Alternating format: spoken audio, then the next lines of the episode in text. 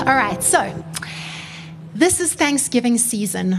Uh, for us, we have a beautiful American cousin called Sarah, and for over a decade, we have been celebrating Thanksgiving the last Thursday of November um, because of her influence. But honestly, I think it is a worthwhile tradition to adopt, um, better than Halloween.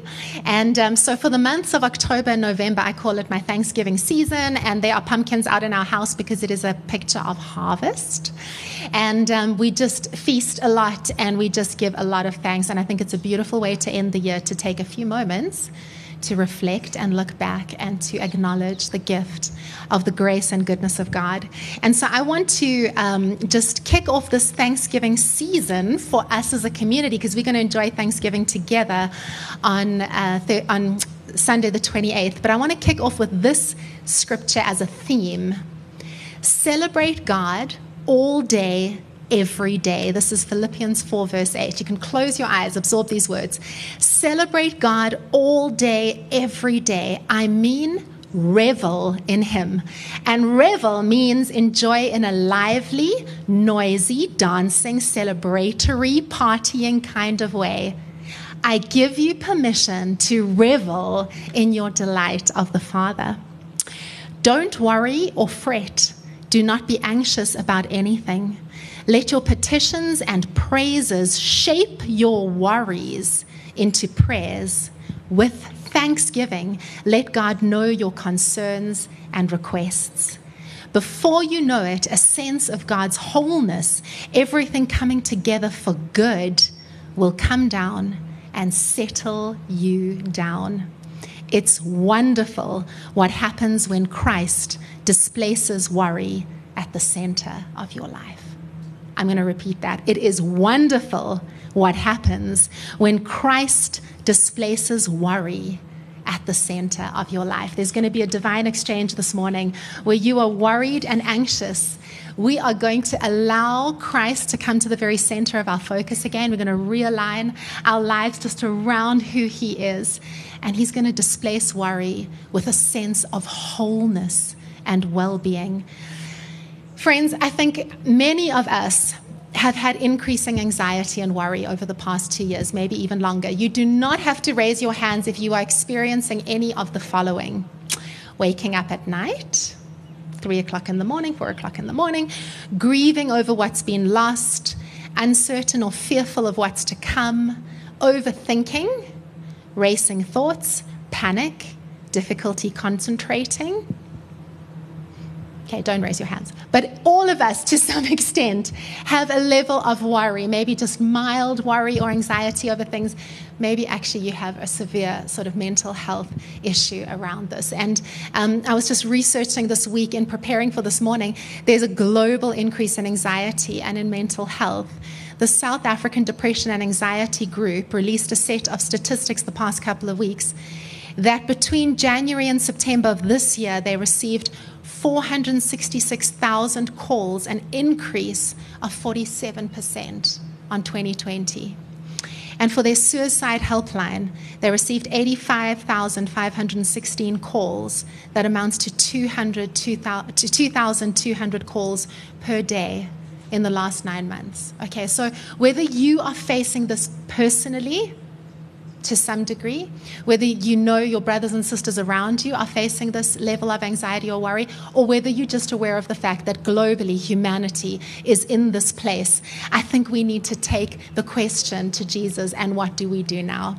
And so I, I'm going to speak this morning on such a simple topic, which is so complex actually. Do not worry. And that is the title of the chapter in Matthew 6. And it's actually overly simple, right? Just do not worry. Okay, that sounds really easy, but it's so hard.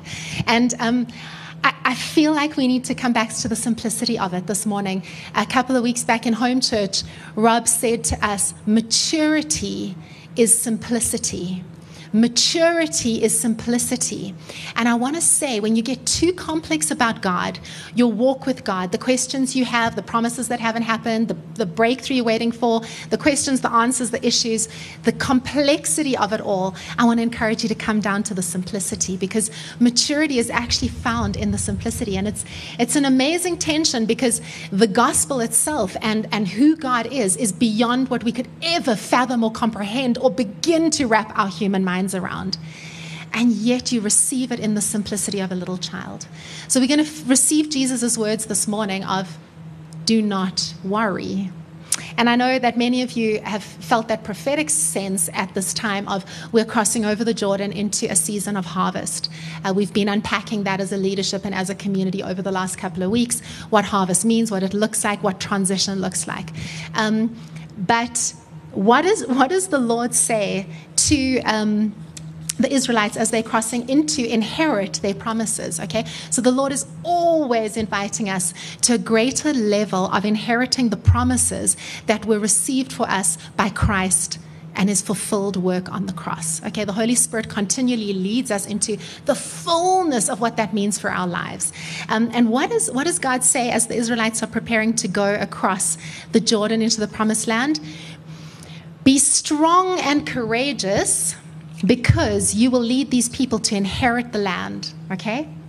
Have I not commanded you, be strong and courageous? Do not be terrified, worried, or anxious. Do not be discouraged, for the Lord your God is with you wherever you go. That, let me tell you, is the voice of the Father over the season. I personally want to be really strong, really courageous, really bold, really confident, not in my own ability, but in my grounding in the Father, in, in my awareness of the presence of the Spirit with me. I tell you, there is a level of confidence and boldness that sons and daughters get to walk into. And so part of that is, hey, and don't worry. Don't be terrified. And let's unpack that a little bit together. So, Matthew 6 seems like such a simple truth, but we're going to receive it as children. And what's so interesting is that simple truth often gets to the very heart of the matter. Don't you sometimes feel like you sit with someone and they're like weaving the complexity of whatever they're feeling or facing or whatever? But if you go to the simple root, Ah, ah, ah, because it's too real. The simple is often the root of all of that, like spider web of stuff. And so I find in the simplicity of the parables that Jesus brings, it like goes to the root, and you almost don't want to hear it because it's too simple, but that's actually exactly what we need to hear. So, this is from the Gospel of Matthew. It's Matthew 6, and um, Matthew is a gospel about the heavenly kingdom, okay? It's about um, unpacking to the Jewish nation that Christ is king. He is the Messiah they've been waiting for. And um, so, Matthew wants to tell us about heaven and the reality of heaven in the earthly events of the life of Jesus. It's the beautiful way of weaving Jesus' prayer in heaven, on earth, as it is in heaven. What's happening in heaven, let it come through earth. The best picture of that is the life and ministry of Jesus himself, right? So Matthew is telling us about this ministry, this heaven to earth ministry, through this man, Jesus, Son of God, Son of Man. So he's 100% Son of God the fullness of the Father and the Holy Spirit dwelling in him. When you look at Jesus, you see the Father and the Spirit, okay? You get the fullness of the Trinity. But he's also the Son of Man. He is forever human in the fellowship of the Trinity. Remember when Stephen is being stoned in Acts? He looks up to heaven and he sees the Son of Man. He sees Jesus. For eternity, Jesus is in the, the form of human. He's in human, it's form. It's just amazing. And we are mysteriously included in him. He will never be superior, looking down his nose at you, trying to get you to attain an, an ideal, lofty ideal. He's filled with compassion and mercy and grace because he understands humanity. He was clothed in skin, and we need to let that sink in. But what Jesus did is he actually showed us what it means to be fully human. Human was not meant to be separated from God, sinful, broken, distorted. Human was meant to look like Jesus. Knowing brokenness but never broken, seeing sin and separation but never sinful, knowing sadness but being full of joy, knowing pain and abuse and abandonment and yet fully walking in relationship with the Father. You see, Jesus is not just a picture for us to attain, He is a picture of us. Because as we are reborn by the Spirit in salvation, we are born in the line of Jesus as sons and daughters. We get to live in fellowship with the Father in the same way through the Spirit, taking from this intimacy, just like the Garden of Eden, the intimacy of relationship and trust with the Father. And spreading that peace and joy and the realm of the Holy Spirit to the chaos of the world around us. We are within us, the expanding Garden of Eden, if that makes sense, from our relationship with the Spirit and with the Father. Okay, so we get to see this beautiful life of Jesus unpacked. And what Jesus is so amazing at doing is using simple stories the farmer, the coin, the sheep, life, everyday stories to tell the profound truths of the kingdom.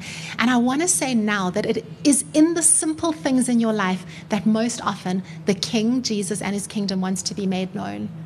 Your relationships, your home, your marriage, your, the functioning of your internal world. We think it's about the big spiritual moments, and it's also that, but he wants to be known in the simple of your life. Okay, so let's get to Matthew 6.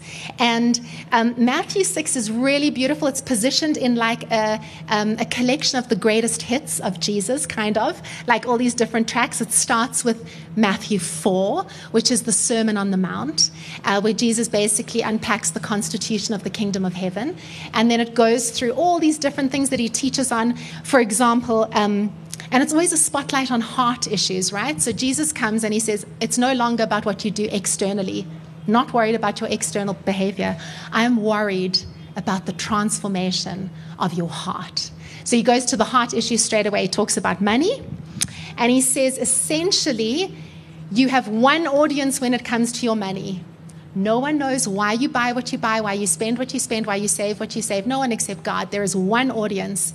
And the thing about money and why it's so important is because it can become God to you because it provides safety and you can trust in it. And it becomes this place of God on the throne of your life. So he's like, you need to check in your heart because you've got one audience. Don't let me see how much you give actually go to the Father. Let your heart be transformed and let the way that you deal with money reflect a transformation of your inner world. Okay? Jesus talks about storing up treasures in heaven, which is a beautiful parallel with Colossians 3 that we unpacked a couple of weeks ago, um, where Paul says, Set your heart on things above, where Christ is seated at the right hand of the Father, um, because you have died and you are now hidden with Christ. Now, his disciples could not have a clue that through Jesus' death, burial, and resurrection, they would be seated in heavenly places where they are told to put their treasure. They couldn't have a clue. But this is this beautiful parallel where Jesus begins to unpack the reality of kingdom living. And then Jesus teaches us how to pray, Our Father who art in heaven, you know that one. And then we get to Matthew 6. So I'm going to read it out. If you want to close your eyes just to receive this beautiful little story, do that. Matthew 6, verse 25. Therefore, I tell you, do not worry about your life, what you will eat or drink, or about your body, what you will wear. Is life not more, eh, sorry, is, you, is not life more important than food, and the body more important than clothes?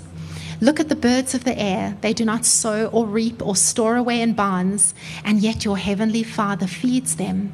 Are you not much more valuable than they? Who of you, by worrying, can add a single hour to his life? The little footnote says, or a single cubit to his height. I think that's so hilarious because obviously your height is completely out of your control. And why do you worry about clothes? See how the lilies of the field grow. They do not labor or spin. Yet I tell you that not even Solomon in all his splendor was dressed like one of these. If that is how God clothes the grass of the field, which is here today and tomorrow is thrown into the fire, will he not much more clothe you of little faith? So do not worry, saying, What shall we eat, or what shall we drink, or what shall we wear? For the pagans run after all these things, and your heavenly Father knows that you need them. But seek first his kingdom and his righteousness, and all these things will be given to you as well. Therefore, do not worry about tomorrow, for tomorrow will worry about itself. Each day has enough trouble of its own. Boom. That is a solid teaching right there in that little, uh, that little chapter of Matthew 6. So let's unpack some of these things. Friends, most of our problems are rooted in unbelief or wrong thinking, okay? Where we haven't landed or been established in who God is, in the promises of Scripture, or in who He says you are. For us to be non anxious and peaceful and free of worry, we have to root ourselves in His nature. And that makes us fully confident as sons and daughters. This passage is about the nature of the Father. Jesus is revealing for the first time you can know God as Father, as a good, kind, lavish, extravagant Father. And if you can get that as the core theme of this passage and root your life in that, that's where the confidence in navigating the material realm will come from. Um, I love the scripture in, in 2 Corinthians 10, okay? This is from the Passion Translation. We can demolish every deceptive thought that opposes God and break through every arrogant attitude that is raised up in defiance of the true knowledge of God. And the translation here says rebellious castles. So, what we do is we have thoughts, we have beliefs about God or uh, beliefs about the world or ourselves that are actually built as a rebellious castle against the truth of the scripture and against the truth of who God is. And we run into those places when things get tough. And 2 Corinthians 10, Paul is telling us you can, with the Holy Spirit, demolish that faulty belief system. He says we can capture, like prisoners of war, every thought and insist it bow down to the obedience, in obedience to the anointed one. When you read this passage, it's like you have to take this thought system as the Spirit reveals and actually allow it to bow down to the supremacy of Christ. Friends, in, in facing challenge, in feeling squeezed or pressure, it is an invitation. It is an invitation for the Holy Spirit to transform your thinking. You are all facing invitations right now in some way, an area where you're feeling stressed or squeezed or challenged. It is an invitation, and I want you to say yes to the Spirit this morning. Yes, Holy Spirit, I'm going to let you demolish these rebellious castles of thinking that have set themselves up against the truth of who you are in my life. It is an invitation this morning. You see, Christ actually purchased the fullness of your freedom at the cross. That is scripturally true. You have been set fully free by his work on the cross. But our minds need to be transformed. Romans 12, we need to be renewed as, our, as the Holy Spirit teaches us to think differently. The places where we're not free are often the places where we are blocked to the truth of what the scripture reveals, of what the Holy Spirit wants to reveal to us. It's an invitation. An invitation is a beautiful thing, it's a good thing. I know we often feel um, safe in our rebellious castles, you know, but we're not. We're safe in our good, good, good, good Father. We're safe in our good, good Father. So, Matthew 6 tells us don't worry about what you need or what you want. We all have needs or wants. Your Father cares about you extravagantly and lavishly. Last week, my dad, we did this beautiful demonstration in our home church with Hamish and my dad. You know my dad, he's uh, Helmut, he's Germanic in his manner. So a lot of you are scared of him. He's not here this morning, they're away for the weekend. Um, but he's kind of formal and brusque and harsh. But for us who know him, like Mila, Maddie, and I, we actually speak in a German accent when we talk about our papa. And we say, Oh, we love our papa so much. He is so cute. And everyone's like, Cute? Helmut? What? So, anyway, my dad's standing on this side of the room, and Hamish is on the other side. And uh, he was informed, and he turns to my dad. He's the prodigal son. And my dad runs across the room. Everyone's like, What is Helmut doing? He runs, he embraces Hamish and kisses him on the cheek. And we, Mila and I are like, Oh, this is so cute. Papa is so cute.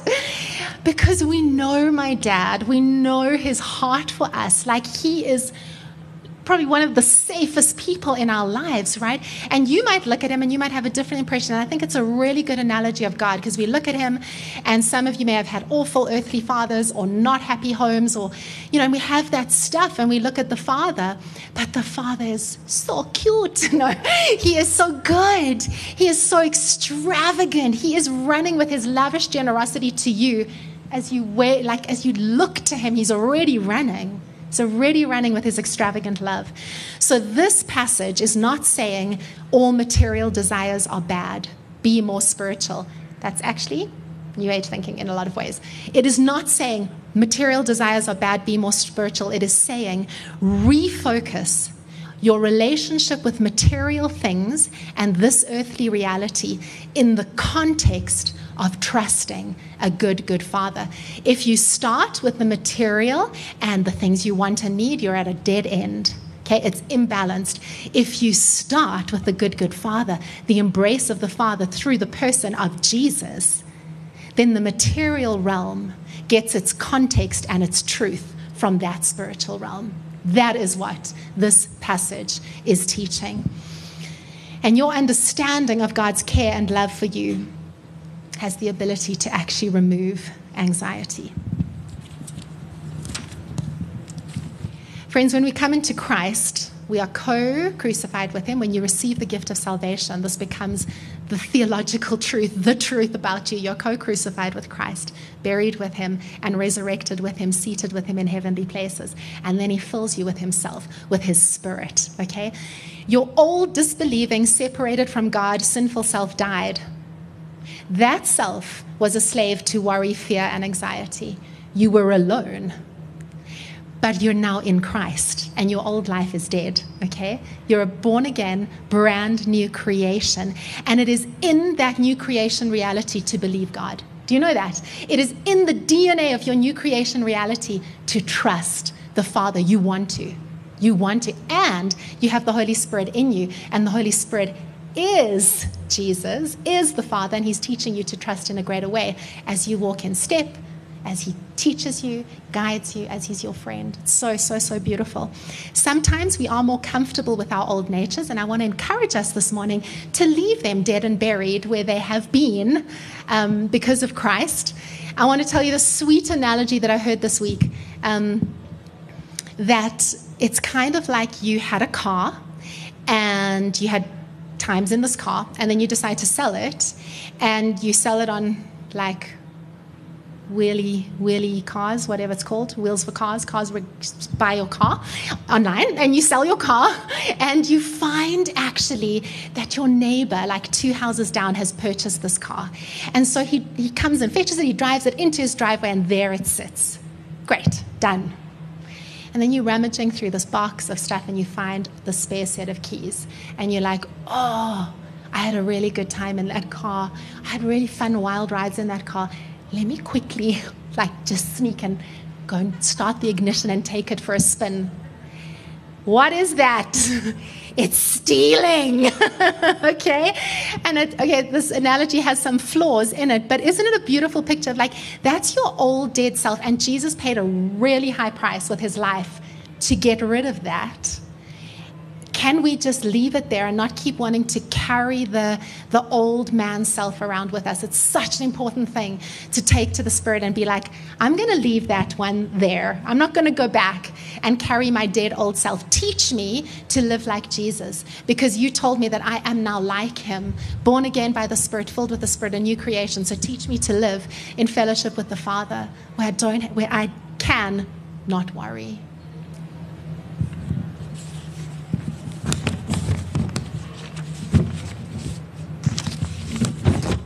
So I want to encourage us this morning. I want you to stop and I want you to look at the birds this week.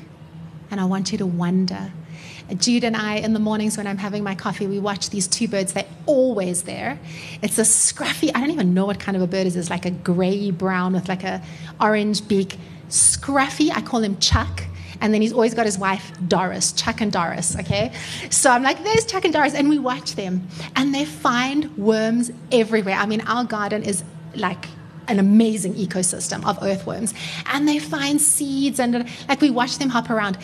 Friends, this is the amazing thing of the picture that Jesus uses in Matthew 6. Those birds, Rob and I planted that garden, okay? We tend that garden. We plant things and we look after it. They come, they take the seeds, they take the worms that they never planted, and they it's an ecosystem that's got nothing to do with them that they get to benefit of.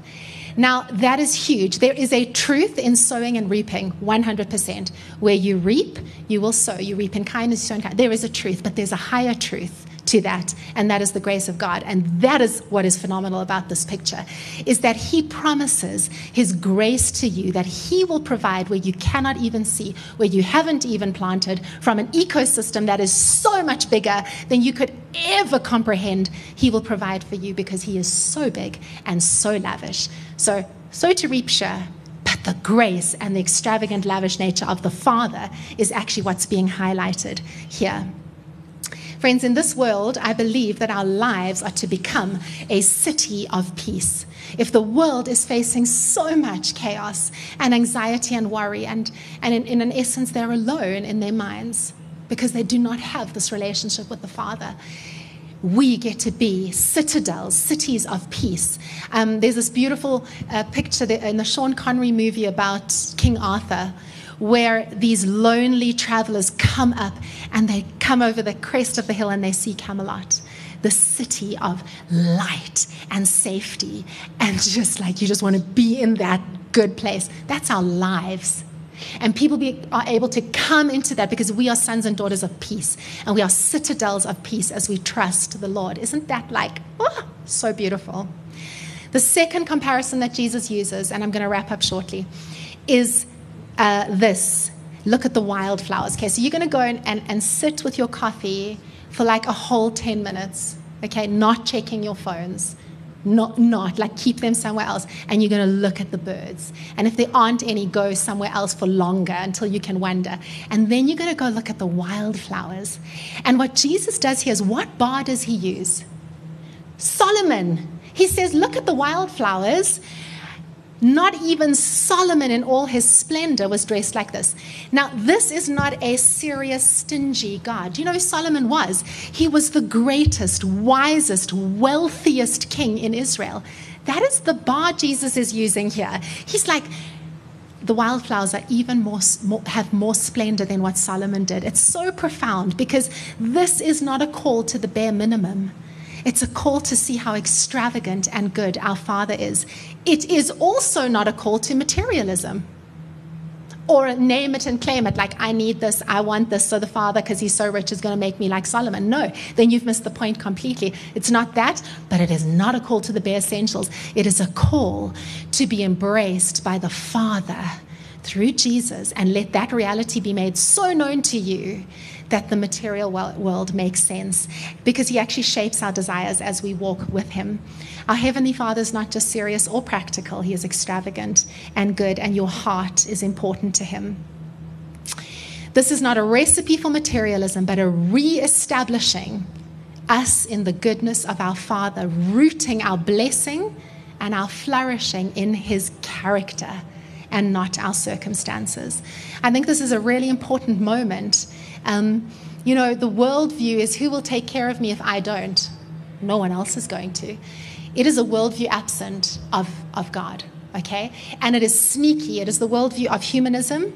It is a belief system that people are at the very center of the universe. There is no space for religion or God. People are on the throne. And um, science and reason are the logic science and reason make perfect sense if you have the lens of the Father, by the way. But humans are at the center, science and reason. It came through the Enlightenment and the, the Renaissance. And now we are the big cheese, human on the throne. It's the self gospel.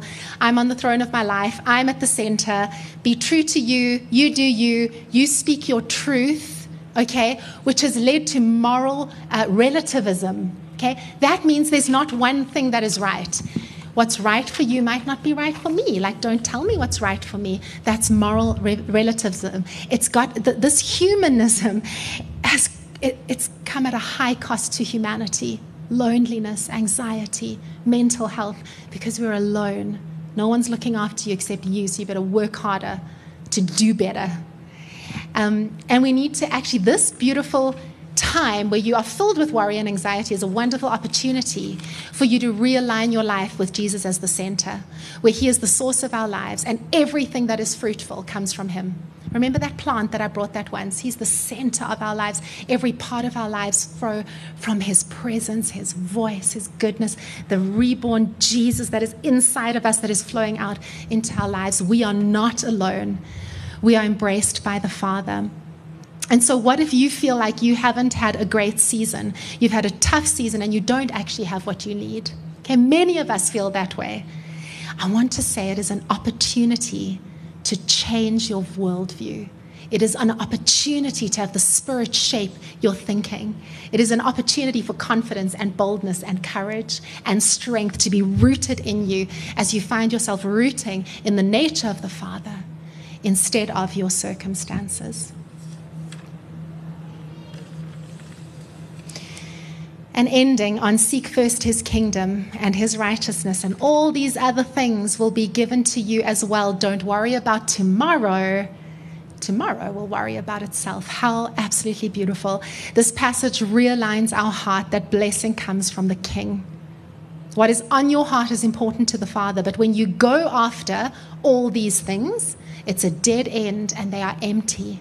But if you go after the King, the desire of all nations, Jesus, all of that, he promises is going to work out anyway. What a beautiful alignment to lean into him, to surrender again to him. When he starts Sermon on the Mount, he says, Blessed are the poor in spirit. That means blessed are you if you are needy of God. The world tells you neediness is shame. You should be independent. And Jesus said, Neediness of God is when you are blessed. And the word blessed that he uses, to wehon, meaning enriched, happy, fortunate, delighted, blissful, content. You're blessed when you need God. Don't let the word world tell you that's weakness. That's your strength. It's your badge of shame to be fully dependent on the Father and on Jesus. Badge of honor. What did I say? It is the badge of honor to be dependent and in need of God. It is your badge of honor and not of shame. Thank you. Okay, I'm finishing with this. This is my very last thing that I'm saying. Anxiety comes from looking at our future without God. This is what I want for us in this season of Thanksgiving gratitude and hope. Gratitude, Thanksgiving, looks backward thanking God for his faithfulness. And it reorientates our heart to see the gift now because God works everything in our past for our good. Romans 8. Okay? Hope looks forward, pulling the future into the present with an active expectation that God has gone before us to make a way so that we can be fully present here today. You cannot worry about tomorrow.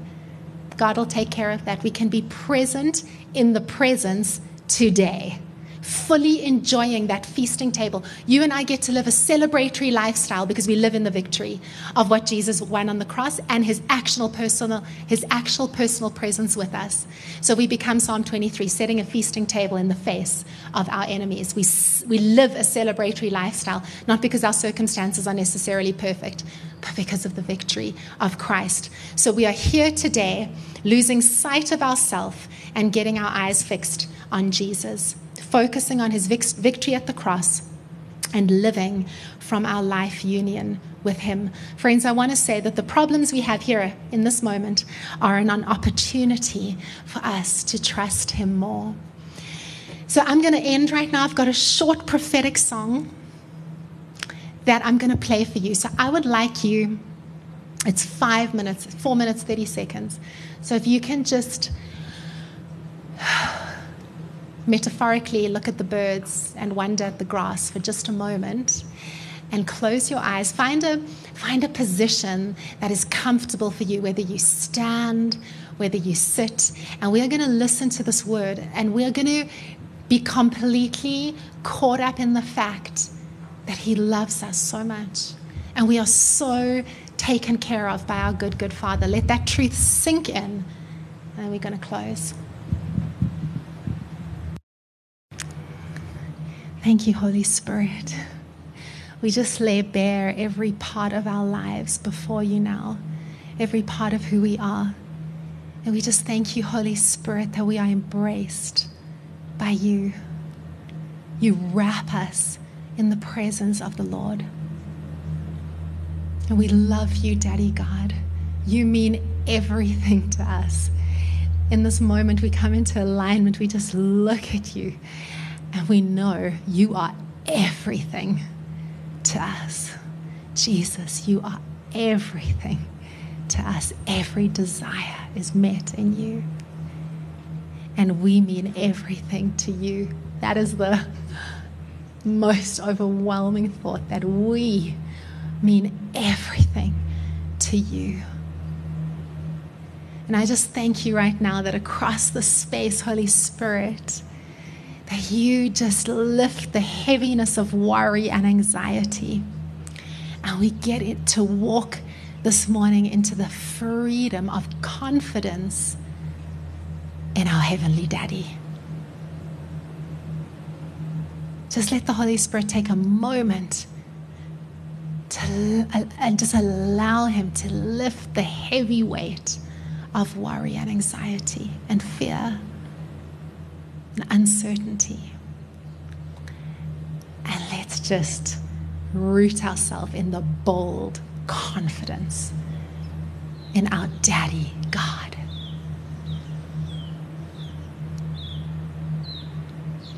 I thank you that across this community we are learning to rise up as sons and daughters, confident, strong, going forward, ready to inherit everything you have for us, Daddy God. Thank you. Thank you. He's going to give you a new view on your situations as well. You think that you see them clearly, but I feel like the Holy Spirit this morning is actually going to shift your thinking in such a way. He's going to give you fresh eyes to see the circumstances that you think you're stuck in. And um, He's also giving fresh eyes to look at the promises He's spoken over your life. Like sometimes we hold those promises like carrots, like this is what you've promised, but we actually distorted in our, our view of that thing. And the Holy Spirit wants, He's inviting us to fresh lenses this morning of our situations, of our, the promises over our lives. Thank you, Jesus. I just thank you, Holy Spirit, that you're just breaking down things that have distorted our vision, our thinking, and you are giving us fresh lenses to see our circumstances, our challenges, um, and opportunities, fresh, fresh eyes to see, fresh eyes to see how you are guiding us, Spirit. It's like the Spirit is so delighted for us to be led by Him. He wants to open door upon door, but we want to have our eyes as He's moving. We follow, follow, just sense, walk in step with Him. Thank you, Holy Spirit. And yeah, just new eyes to see even the promises that have been spoken over us. Thank you, God.